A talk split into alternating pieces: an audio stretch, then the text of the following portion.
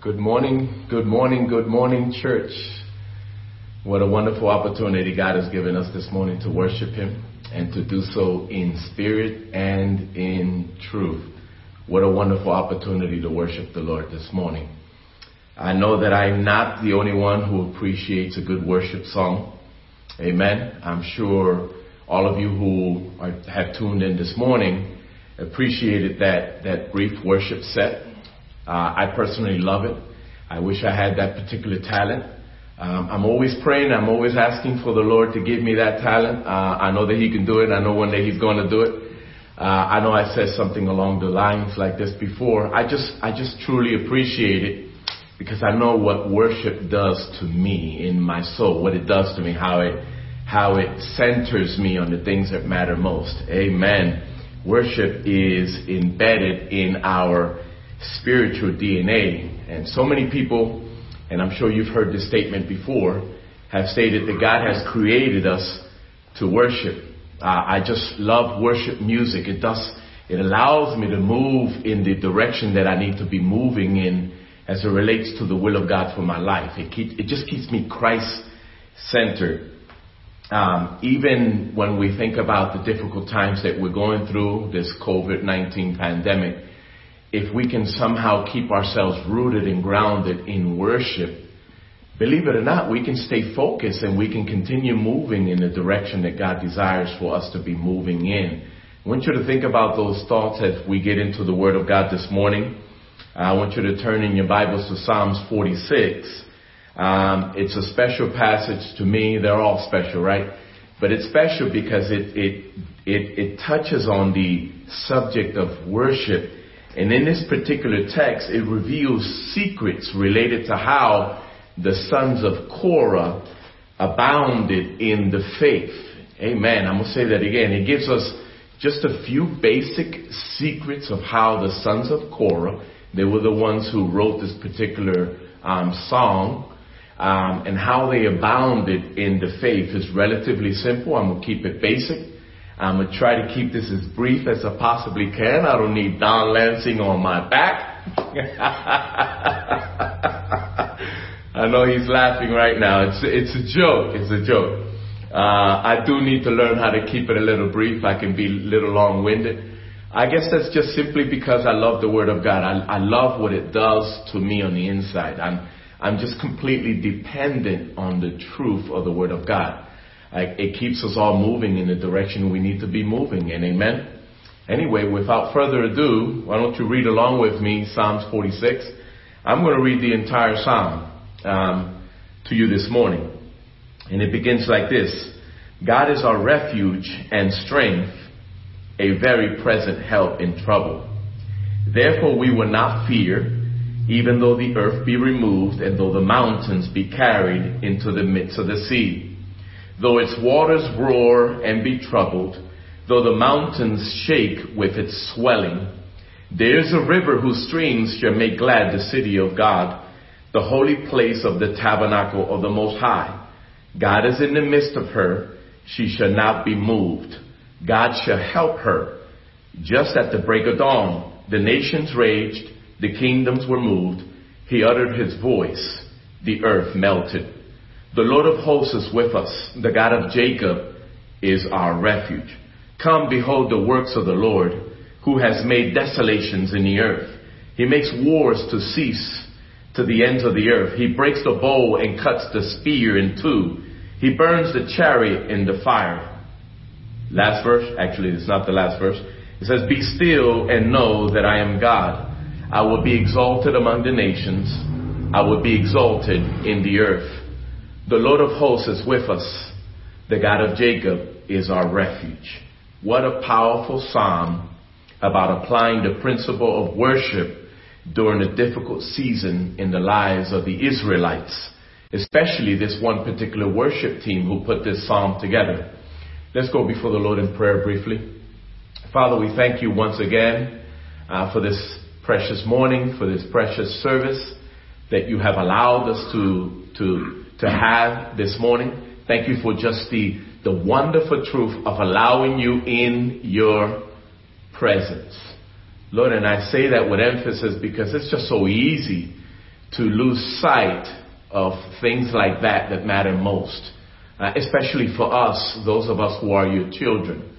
May you help us this morning to be engaged. May you help us this morning to be intentional with our worship, with our service to you. May you help us understand this text, this word. Father, it's not going to be a Bible study. Eh, we're not going to be talking about the holy city and all those other amazing things that these, the psalmist talked about in this text. We're not going to go through this verse by verse. It's just an extrapolation of just a couple of points that would help us in our difficult time of need uh, during this pandemic. Father, we thank you so much for it. I pray your blessings on your people. I pray a special blessing on those who celebrate a birthday today, those who celebrate perhaps an anniversary, and also, of course, for those among us who are sickly. I know Pastor Roy prayed for Rico. I pray for Millie as well, his wife. I pray for Eileen. I know he prayed for her. And um, just everybody else in our fellowship, in our small community of believers here at Grace Norwalk, and the families that we represent who are also struggling during this time as well. Father, may you minister to us. May you give us an increased measure of grace, an increased measure of faith during this time uh, as we continue moving towards depending upon you for all things. We praise you and we thank you. And these things we pray in Jesus' name. And God's people say, Amen, amen, amen. amen.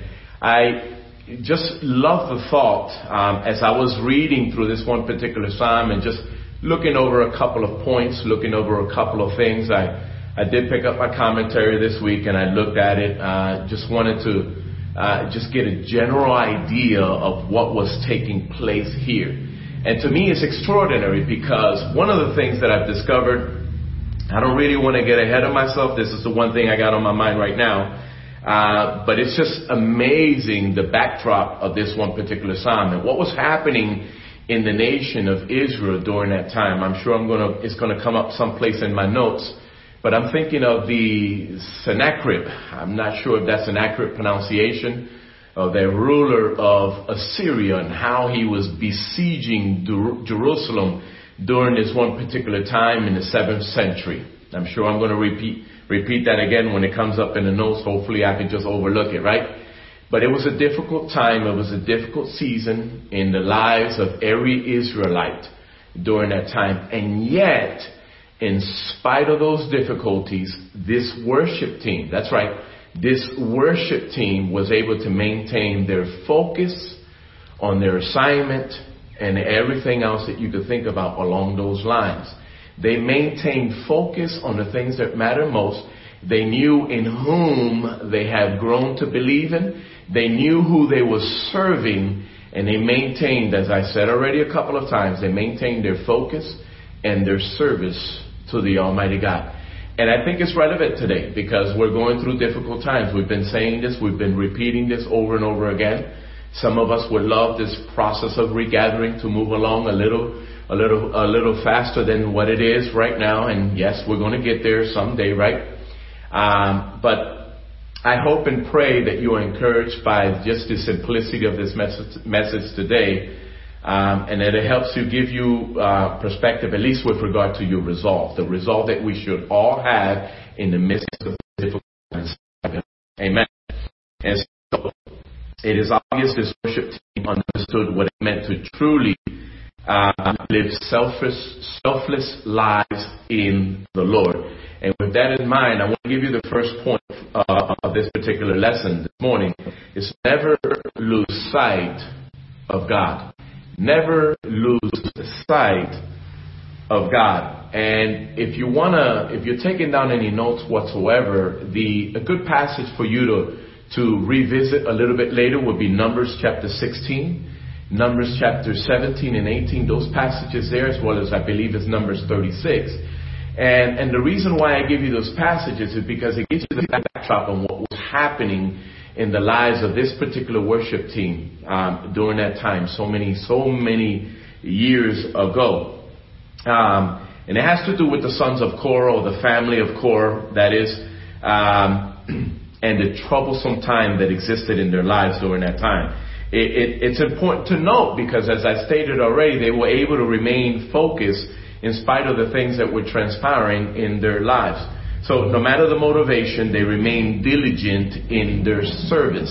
They refused to lose sight of the Lord. There are three elements or three, three aspects of this particular point that are, that are touched upon in this one particular psalm. I want you to look at verse 1 again with me, and then we're going to look at verse 7 and then verse 11. Psalms 46 verse 1 says, God is our, ver- our refuge and strength, a very present help in trouble. God is our refuge and strength, a very present help in trouble. Look at verse 7. It says, The Lord of hosts is with us. We're talking about not losing sight of God. The Lord of hosts is with us. The God of Jacob is our fortress. Now look at verse 11. It says, The Lord of hosts is with us. The God of Jacob is our fortress. I think those, those particular verses are extremely important uh, because they remind of uh, they remind us really well of the fact that God is uh, God is on His throne. God is absolutely present. God surrounds us during this one particular time. He is at work behind the scenes of our lives. In fact, I think it was Paul the apostle who gives the impression that he's above us, he's beneath us, he's around us. God is just simply all around us. This is the things that are transpiring in society today are not surprising to God. In his sovereignty, he is at work in his sovereignty, sovereignty, he is in control. And as God, God's children, we need to be mindful of this all the time. Amen, somebody. We need to be mindful of these things all the time because if we are not, then the voices in society today, the voices in the world today, that will cause us to lose sight of it and then we will lose our sensitivities to the things of God, to the voice of God, and the things that pertain to God. Jesus said, I think this is one of Ron Muir's favorite passages, where he talks about how the children of God, where God's children know his voice. Jesus was talking about this, and I think that's extremely important. Again, especially during this season that we find ourselves in. What becomes of us as children of God if we lose sight of God? We lose our sensitivity to his voice. His Spirit will continue to operate in our lives, but when we lose our sensitivity to the operation of the Holy Spirit within us, then we kind of lose our way. We lose sight and it's like finding yourselves in a dark room, in an unknown space, in a dark room, and just simply trying to navigate your way through that space. It's going to be a, a, a very difficult thing, thing to do. You're actually going to come out of there bruised uh, because you're just going to bump into everything. And so I just think it's important to never lose sight of God. I got a couple, I got one verse for you that's taken from um, Psalms 91 verse 1. It reads, He who dwells in the secret place of the Most High shall abide under the shadow of the Almighty. I'm going to read that again. He who dwells in the secret place of the Most High shall abide under the shadow of the Almighty. I don't know about you, but I like to stay focused on the fact that my God is in control, that my God is right alongside me. He's inside of me. He's above me. God is all around me. And like a chick finding refuge under the wings of this hen of mommy, right? That's where I am. That's a wonderful picture of where God's children should be. So this should shape our attitude. It should shape our mindset with regard to God's support and His defense. You know, I should add that this particular passage, it, I, am trying to think of the exact words that the commentator um, shared, that he wrote with regard to this particular season. It wasn't a milit- military campaign that they won during this time. It was a victorious defense against the Assyrians. The Assyrians were besieging the city of Jerusalem and God's people rose up in defense of the city, in defense of their lives. The worship team continued to sing during this time Amen. And I love, I just love that image. And as a result of the fact that they did not lose sight of God, they were able to maintain focus and they won the victory at the end of the day. And then of course there are a couple of different Psalms dedicated to that particular defense or the success, successful defense.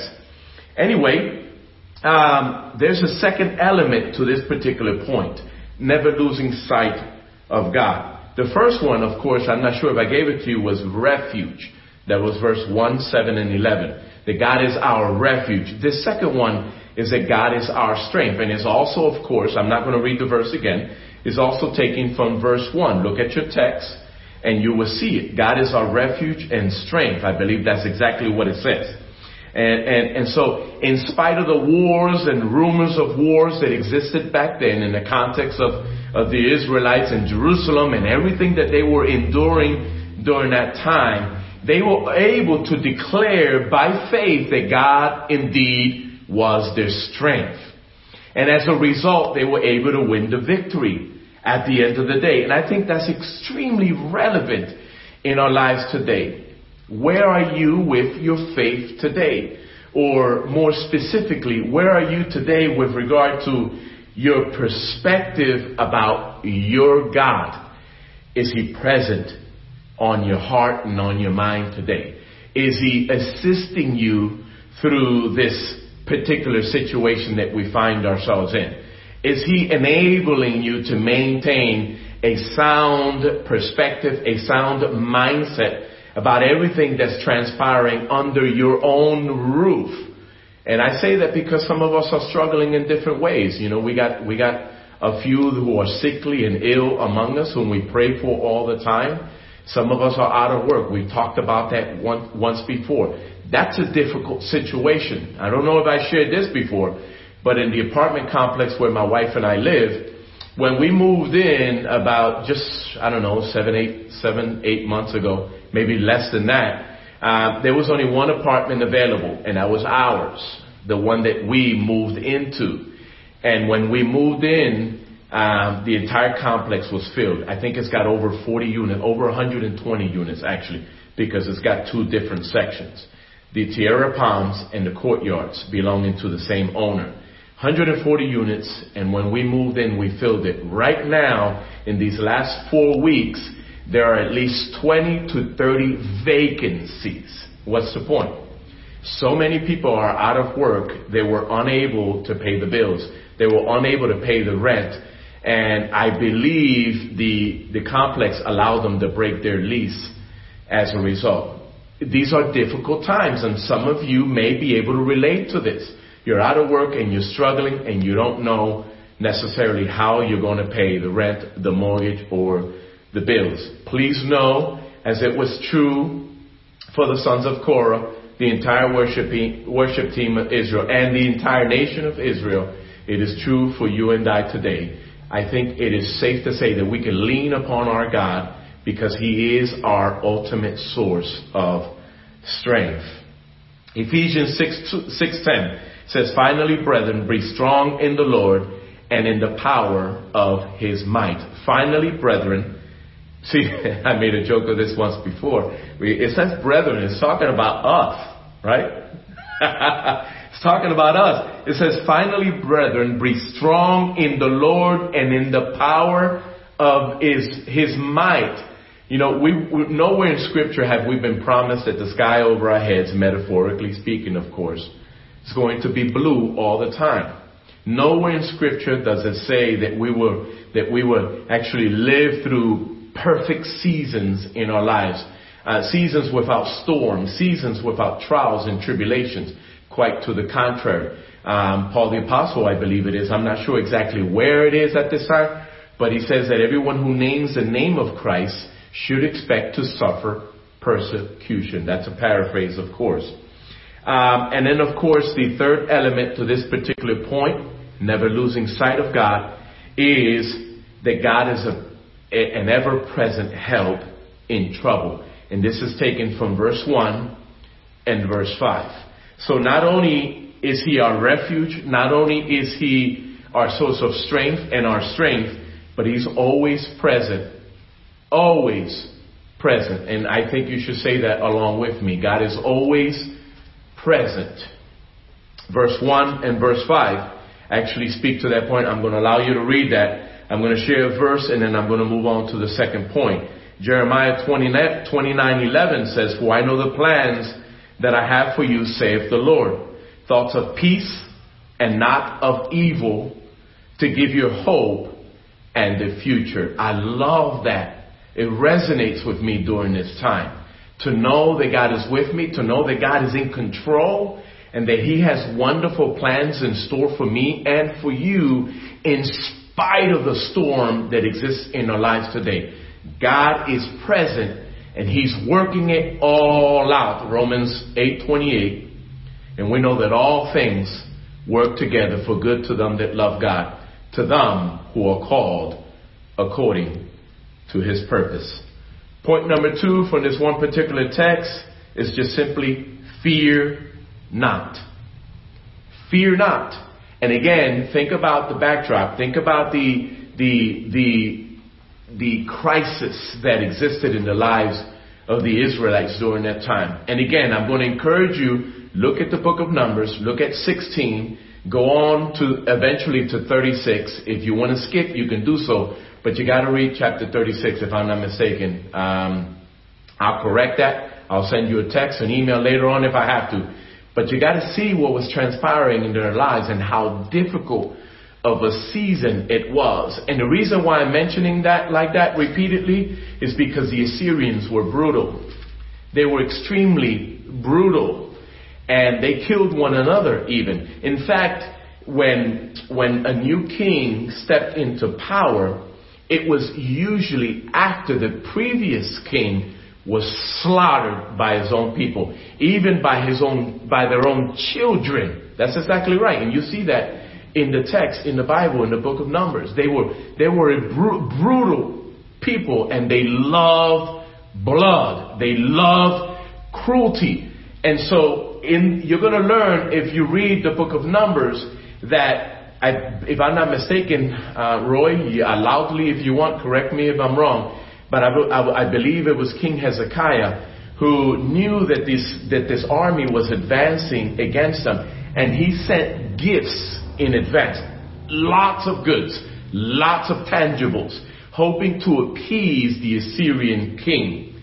Um, they wanted to live, right? The text, the Bible allows me to understand that the kings accepted, he took these gifts, but he reneged. He made no promises. In fact, he continued to advance upon Jerusalem and the war proceeded as a result. I mean, there were evil men and yet in spite of that, in this one particular passage in verse 2, I want you to make note of it, there twice we are giving the impression we are, or a fearlessness is acknowledged. Twice in verse 2 and then twice in verse 3. Look at verse 2 with me. It says, and I quote, though the earth be removed.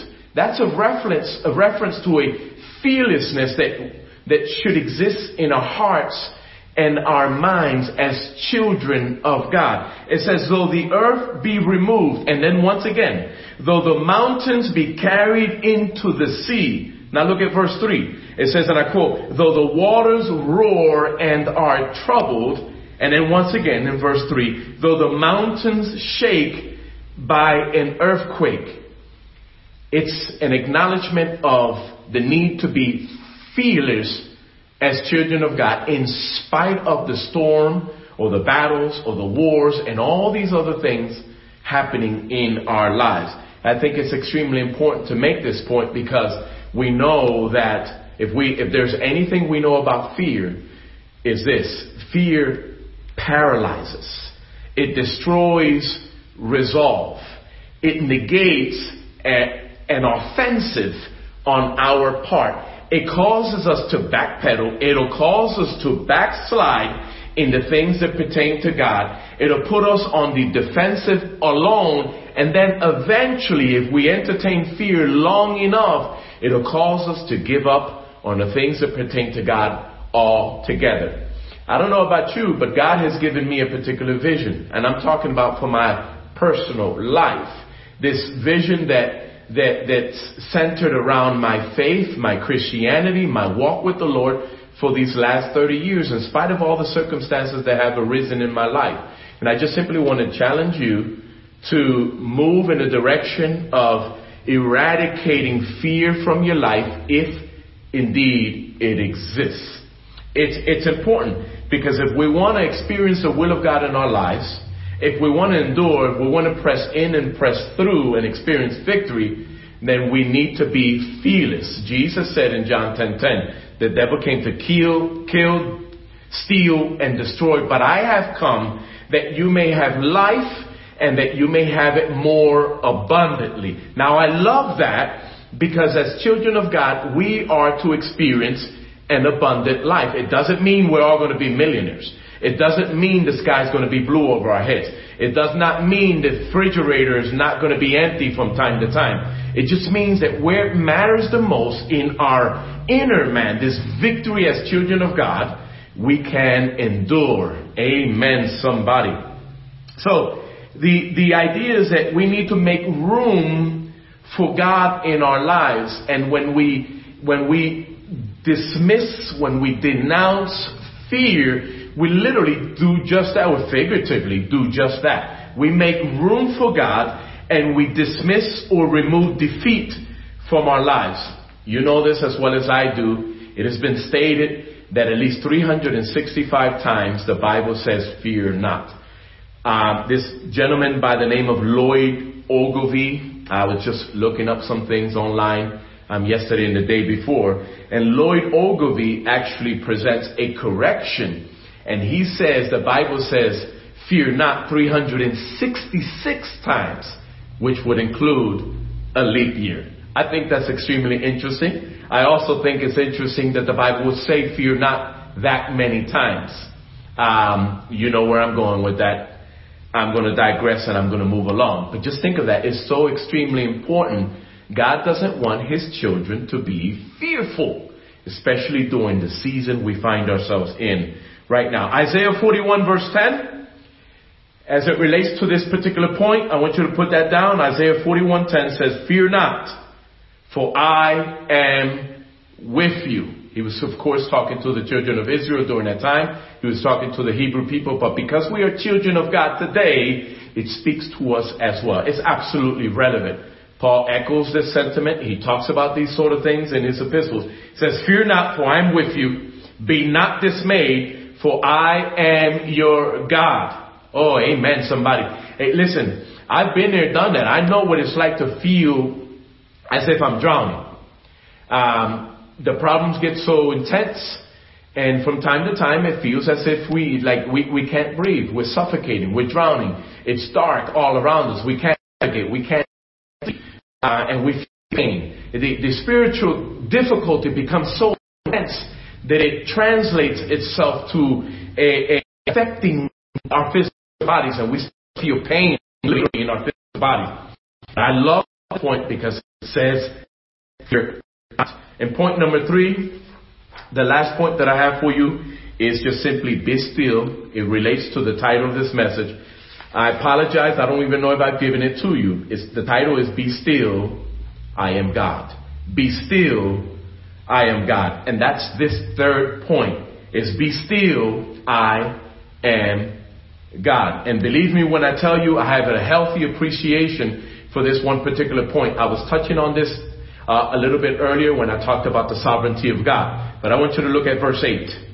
Verse 8 and verse 9. Verse 8, the clause is, quote, making desolations on the earth. Look at verse 9. The clause is causing wars to cease. And then again in verse 9, breaking the weapons of war. That should speak volumes to you and me. Not just during this time, but every day of our lives, regardless of the circumstance, regardless of, uh, of the situation in our lives.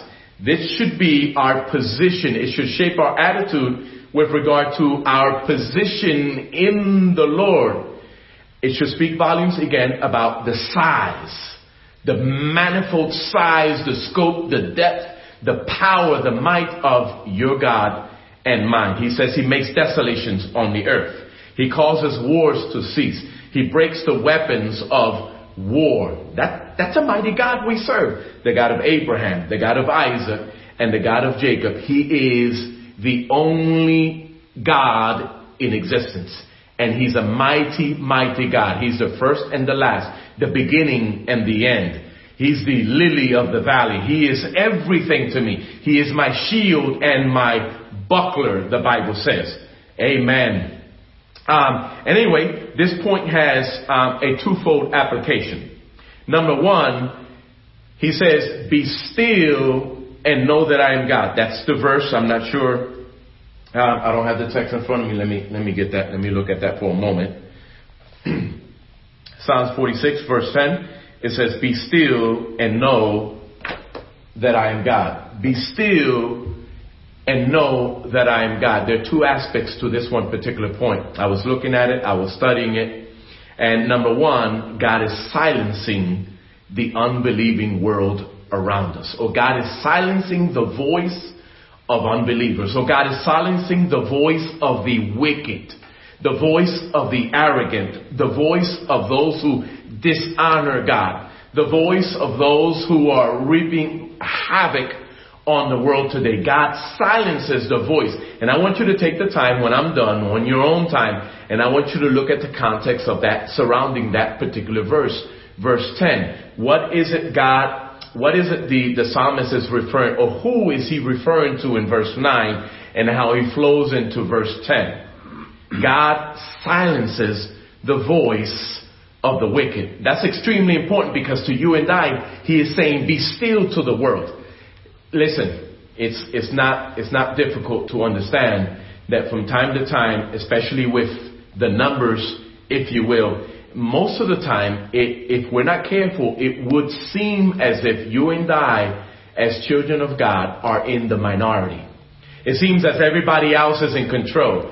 The, who was it who said that the, did the wicked flourish like a green bay tree?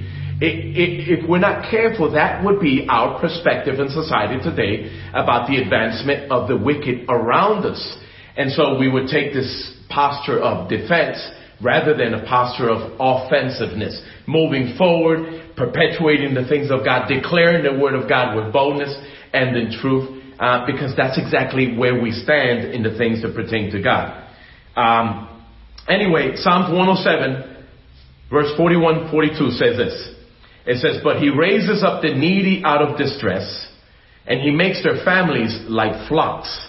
The upright see it and are glad and all wickedness stops its mouth. And all wickedness stops its mouth. It's not necessarily talking about the wicked of the believers. He says, read the context, read the entire chapter, and you will see there's a distinction being made between the righteous whom God is moving in to assist, to help, and to bless, and the distinction that the, from the unbelievers around them, the dishonorable, the wicked, the, who exalt themselves in persecution against the righteous. Oh man. And it says God silence, silences their wickedness. That's extremely important. In other words, to the world around us, to the naysayers around us, God is saying, be still but the flip side is, the second aspect of this point is that God silences the storms within us as well. In other words, He gives us peace. The Bible does not say that God impedes on our forward progress. He simply takes, he, he simply takes away the, not, the loud noise that exists, if we can put it that way. He takes away the loud noise and he gives us a voice. He silences the storm within us. And again, we could allude to those passages in the Gospels where the disciples had those experiences on the Sea of Galilee and how Jesus Christ would come in and he would silence those storms. Um, and he enhances faith in our lives as a result. I think this is extremely important because again, we, we get, we are bombarded on a daily basis with the, the voice of the enemy on so many different levels, and God would have us to understand who we are as children of God. He wants to silence the storm in our lives. And to these storms, he says, be still or as he said in the Gospels, peace, be still. And he gives us a voice. I want you to listen to something. I'm moving towards closing, maybe a minute or two remaining. But in Psalms 27 verse, verses 1 through 3, 1, 2, and 3, the psalmist says this, and this is, this is a declaration in me. This should be the declaration in you if it isn't already a declaration. This is the voice that God gives us when He silences the storm in our life. When He says, peace, be still, and know that I am God. The Lord is my light and my salvation. So why should I be afraid? The Lord is my fortress, protecting me from danger. So why should I tremble? When evil people come to devour me, there it is, both of them in play. When evil people come to devour me, when my enemies and my foes attack me, they will stumble and fall. Though a mighty army surrounds me, my heart will not be afraid. Even if I am attacked, I will remain confident. That's Psalms 27, 1 through 3. And that's a wonderful ending to this one particular point and this one particular lesson.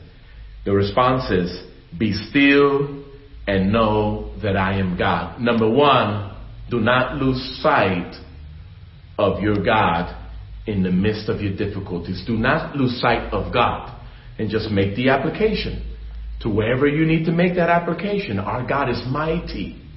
He is a mighty God, Elohim. He is the immutable one, the self-sufficient one.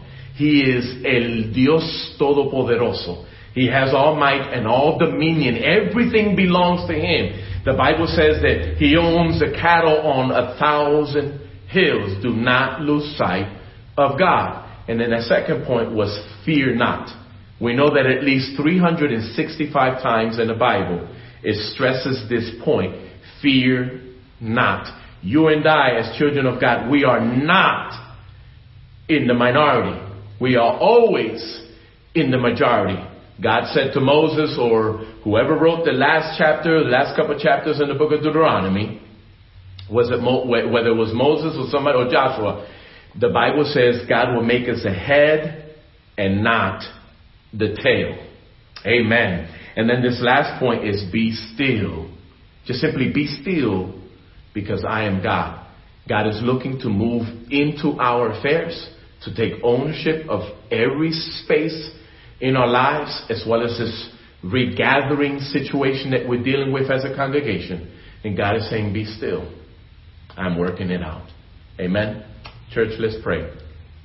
Father, we thank you so much for your word. We thank you so much for your truth. And as it relates to this one particular message, we thank you for these points that you stressed out today, that you, that you laid out for us to understand. That we as your children should not be losing sight of you. You are mighty. You are awesome. You are glorious. In fact, the, the, the, at least the King James text uses the word in reference to you. It uses terrible. That you are the mighty, terrible God. Not an awful God not a disgusting God, but a mighty God. And I'm so thankful to know that. I can rest assured that you have my best interests at heart. And then you tell us, Lord God, in this word, not to fear. At least four times the author stresses or acknowledges this particular point that we should fear not. You remove the mountains, you remove this, and you remove all these difficulties in our lives and you allow us to excel victoriously.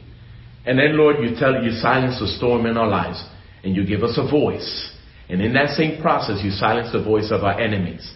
You silence the naysayers. You silence the voice, the voices in this world vying for our attention. You give us foundation. You give us truth which sets us free and then you give us this powerful offensiveness where we can move forward proclaiming the glory of the Lord in spite of the circumstances in our lives. Father, please bless us during this time. Help us to, through this particular transition as a church. And we thank you in advance because we know that you're going to do exactly that. in order for you to be exalted and glorified in these circumstances. We praise you and we pray in Jesus' name. God's people say, Amen. Thank you, church, for tuning in. Just want to give a quick shout out to all the church members, um, as well as my family member and friends back in Philadelphia who may be tuning in.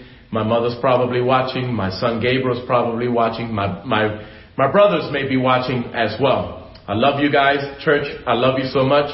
I sent a text, a comment via the, the chat on our YouTube while Pastor Roy was sharing earlier. Um, should you be in need, um, we, funny, we still got toilet paper hanging around, right? So if you need some toilet paper, you need something else, you need some prayer, please do not hesitate to reach out to one of us. Um, Tim is always, always looking forward to communicating. Pastor Roy is here. Uh, myself, um, Dave Goodwin, Ron Muir, we got um, Eddie, Vet, and Victor. All those guys are always available. All you have to do is reach out. We love you. God bless you. Have a good day. Amen.